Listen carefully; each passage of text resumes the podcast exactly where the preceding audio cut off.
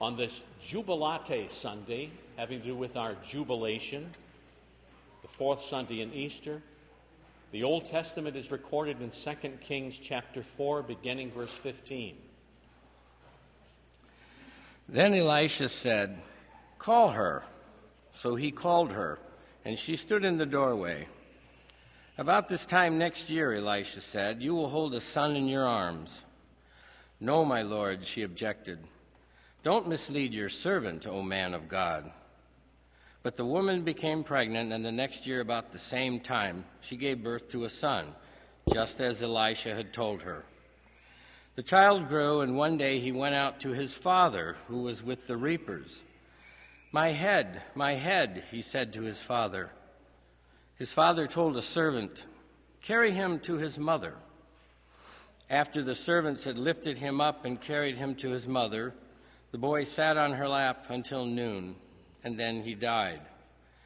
She went up and laid him on the bed of the man of God, then shut the door and went out. She called her husband and said, Please send me one of the servants and a donkey so I can go to the man of God quickly and return.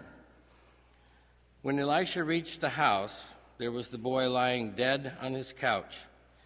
He went in, shut the door on the two of them, and prayed to the Lord. Then he got on the bed and lay upon the boy, mouth to mouth, eyes to eyes, hands to hands. As he stretched himself out upon him, the boy's body grew warm. Elisha turned away and walked back and forth in the room, and then got on the bed and stretched out upon him once more. The boy sneezed seven times and opened his eyes. Elisha summoned Gehazi and said, Call the Shunammite. And he did. When she came, he said, Take your son. She came in, fell at his feet, and bowed to the ground. Then she took her son and went out. Here ends the Old Testament. The epistle reading is recorded in 1 Peter, the first chapter, beginning with the third verse. Praise be to the God and Father of our Lord Jesus Christ. In his great mercy, he has given us new birth into a living hope through the resurrection of Jesus Christ from the dead, and into an inheritance that can never perish, spoil, or fade, kept in heaven for you who through faith are shielded by God's power until the coming of the salvation that is ready to be revealed in the last time. In this you greatly rejoice, though now for a little while you may have had to suffer grief in all kinds of trials. These have come so that your faith, of greater worth than gold, which perishes even though refined by fire, may be proved genuine and may result in praise, glory, and honor when Jesus Christ is revealed. Here ends the epistle. We stand in honor of the Holy Gospel. The Holy Gospel according to St. John, chapter 20, beginning the 19th verse. On the evening of that first day of the week, when the disciples were together, with the doors locked for fear of the Jews, Jesus came and stood among them and said, Peace be with you. After this, he said, after he said this, he showed them his hands and his side the disciples were overjoyed when they saw the Lord. Again, Jesus said, Peace be with you. As the Father has sent me, I am sending you.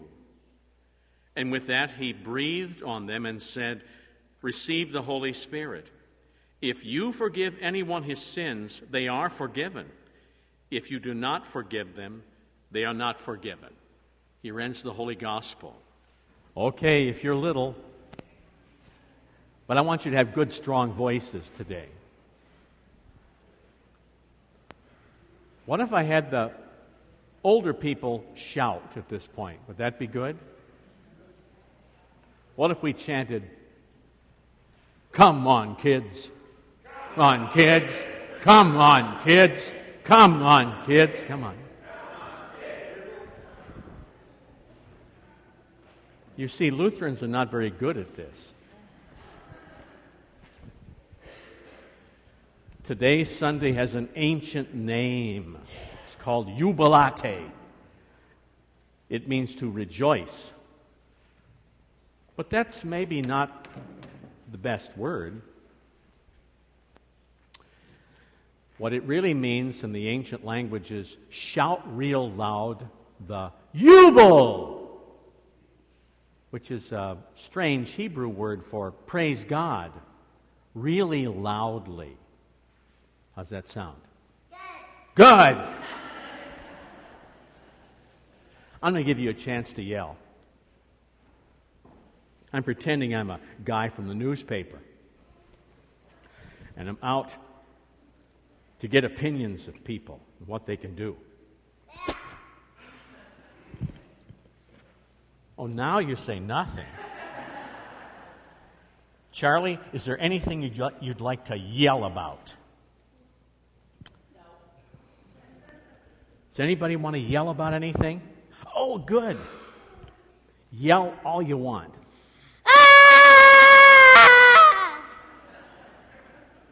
Okay, what are you yelling about?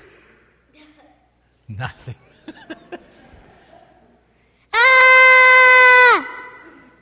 about?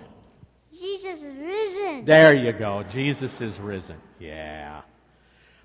The early church liked to do that a lot. They would yell, maybe not like that, but they weren't shy. Many of you were shy today. You didn't want to say anything.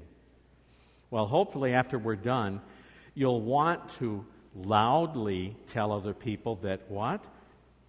Jesus is risen. Yeah, sure, you betcha. Okay, you can go back out now. Sanctify them by your truth, O Lord. Your word is truth. Amen. On this shout out loud Sunday, the gospel reading is from John chapter 20, as we read before. John has his account. We'll find out why we have something to shout about. But there's also Luke's account, which tells us what was also going on.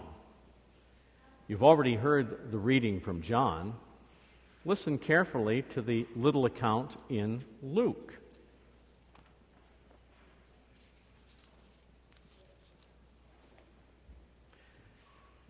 And as the disciples were saying this, Jesus himself suddenly stood among them, and they were startled and terribly frightened, and thinking that they were looking at a spirit.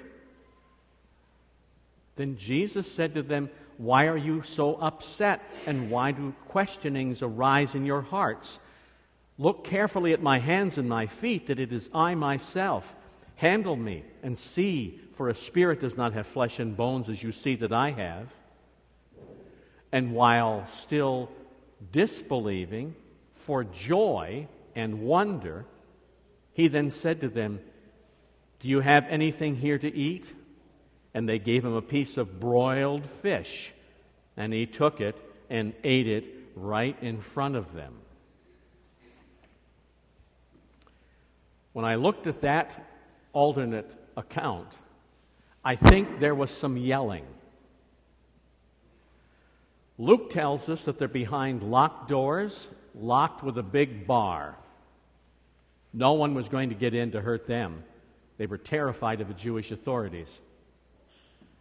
The Greek tells us, in Luke's account especially, that one moment they're there minding their own business when all of a sudden, out of nowhere, in the blink of an eye, Jesus is suddenly there.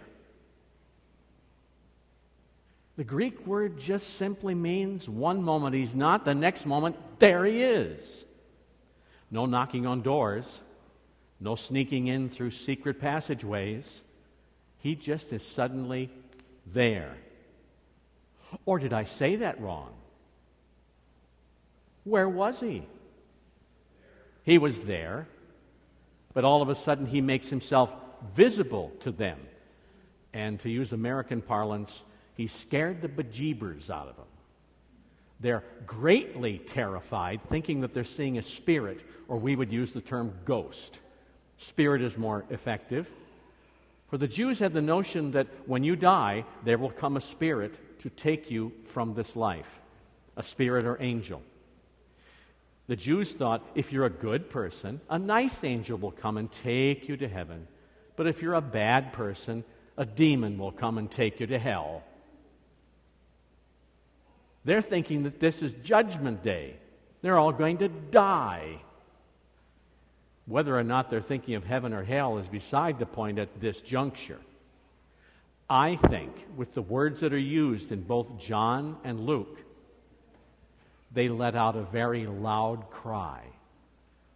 Not a happy one, but something more like, Ah!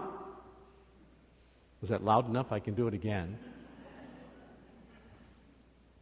Because they're coming face to face with their end a spirit, a powerful one. It's going to be heaven or hell. The world that we live in now is not worried about dying. The world that we live in thinks as long as we have good pharmaceuticals, it's not a bad deal. They think they're getting free from all earthly troubles. But they have little or no notion anymore of any concept of judgment of heaven or hell. Americans are at their ease. They're not worried about any of that kind of stuff anymore, that old religion business. Hence, so many Americans now, upwards of 60% of the population, do not bother with church at all. They might say they're religious, whatever that means, but in terms of being Christian or listening to God's Word, no. They don't need it. The whole matter's not scary to them anymore. Well, the whole point of the gospel reading is not that God is scaring them. Luke is telling us that he wants them to make sure that they know he is physically risen. Let's see, who shall we pick on?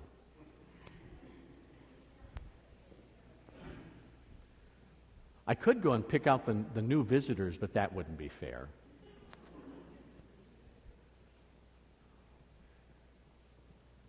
No. Art, front and center. Yeah. Yeah, just stay right there. If one moment Art wasn't here, and the next moment Art was here, sitting next to Donna, that would catch your attention, right?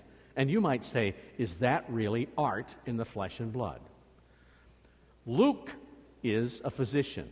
The words that he's using are technical medical terms, as if if you fell out of a tree, Art, I wouldn't bounce. you wouldn't bounce, no. And you said, Ooh, my arm hurts.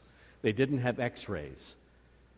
But a doctor was trained to have you hold out your arm, and he would do a manual exam and he'd watch your face. Ouch. Yeah. Let's do that again.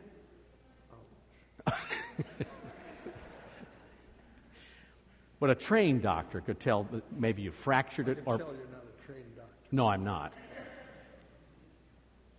You know, you throw me off. I'm not on. But I mean, you're here. You're physically here. And that's what Luke wants to get across. This Jesus, whom they thought was a ghost or a spirit, he's physically there. And he invites them to come and touch him. Touch me and feel me because, not me, you. a ghost does not have flesh and bones as you see that I have. Okay, very good, Art. See what happens when you, you visit? You're safe.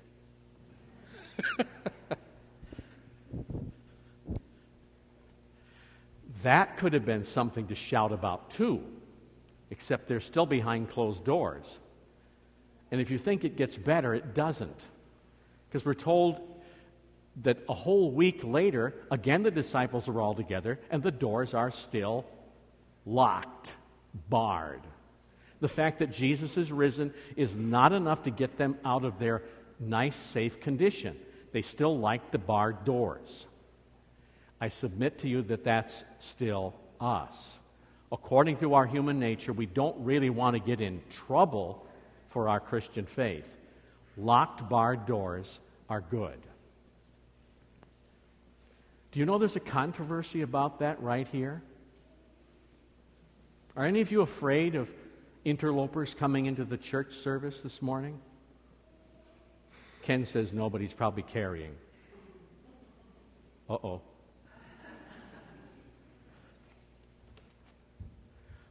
We made a resolution some time back that uh, the ushers are going to guard you from the west side. If anybody comes in, those big guys are going to tackle them.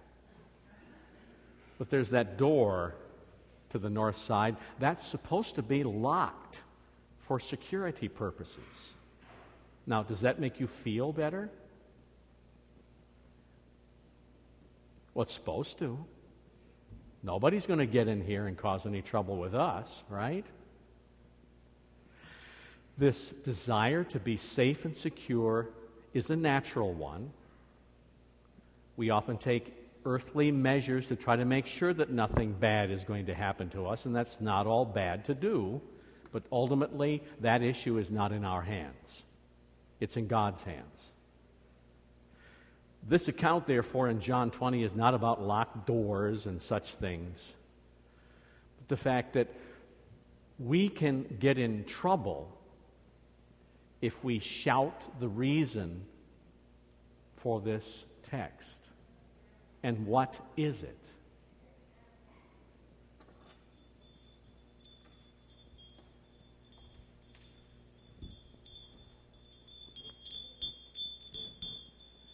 Can you hear that a little?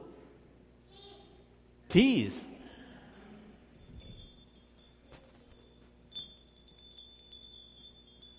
A little better. I think these are meant to go on a Christmas tree. There's two of them. What we can shout about has to do with what is called the office or authority of the keys. That authority is given to Christ Church on Easter evening. It's the authority to either forgive or to not forgive sins. If you look in the beginning of Mark's gospel, after the initial stories about the baptism Jesus had and John the Baptist, remember the account of the man who was paralyzed? His friends lower him through the roof. It's the first full account in the Gospel of Mark, and it is a deadly account as for what's going to be happening. Because we're told that Jesus said, Take heart, your sins are forgiven. Forgiveness of sins. But the Jewish officials are there, and they are grumbling. The Greek word means they are planning a death or sedition. Someone's going to die for that because they start grumbling Who is this man? Who does he think he is? Who has the authority and power to forgive sins? And if they could have yelled it, they would have. But God alone. What Jesus was doing by announcing forgiveness on his authority is the final thing that's going to get him killed. Who does he think he is anyway? but he's the only one that has the power and authority to actually forgive sins. Now, as Lutherans, we may think, well, I'm used to that all the time. Not that I'm going to encourage a lot of it, but you should visit some other places, maybe, you know, once or twice. Not a whole lot.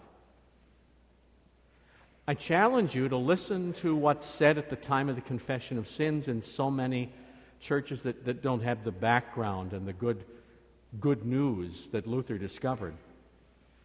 You may confess your sin a lot. You may go into a lot of angst and trouble and shedding of tears about your sins. But listen if you hear anything about actually being forgiven. Really, if you're on a trip this summer, stop into some other church and try to listen to it. See if you can hear it. At best you're going to hear some nice Bible verse, maybe John 3:16 for God so loved the world that he gave his only begotten son. Maybe you'll hear a verse about forgiveness. But those verses are never specifically attached to you. At best, they say God is forgiving. But in the back of our minds, we always want to know do you mean me? Am I actually forgiven? Am I given an assurance of absolution that my sins are actually taken away? Very scarce. There's even some Lutheran churches that have become so embarrassed about the office of the keys that they don't use it. They never announce any forgiveness of sins. I have had the privilege these past 33 years here, in effect, to make this joyful sound of forgiveness. Doesn't depend upon me. You're not listening to me by my authority. I'm nothing but, as Luther said, a bag of bones. But by Christ's authority, I'm announcing to you the full and complete forgiveness of all of your sins in the name of the Father, Son, and Holy Spirit. How do we know that an average nobody with not even a German name in a German Lutheran congregation has any authority to say this? If you look at the story throughout the New Testament, Jesus in Matthew 16 seems to be saying just to Peter, You are Peter. And then he talks to him about, I give you the keys of the kingdom. Whoever sins you remit, they are remitted. Whoever sins you keep are not forgiven. Rome says that means that the Pope alone has the authority, no one else has it. But yet, two chapters later, Jesus is talking to all the disciples. The question is who is he talking to? Just the 12? A bigger group? Who is this? He uses the very same words but uses the plural. Whosoever sins you, or as they say down south, y'all, forgive, they are forgiven. Whoever sins you retain, y'all retain, they are retained. Obviously, it can't just be Peter. But is it just the apostles, just the 12? Thankfully, we have the Gospel of John. He's very careful at this point. Who is it that shows up on Easter evening? Is it just the 12? He uses instead the term disciples. John is very careful for us to understand by his usage of these two different terms that disciples include all of the followers of Jesus. All of them, including men like Nicodemus or Mary Magdalene. Any and all who are following are the ones he is speaking to. He gives, therefore, the office of the keys not just to a pastor, keys, yeah, but to you now, some of you may have some trouble with that. Oh, even little people. Keys, right?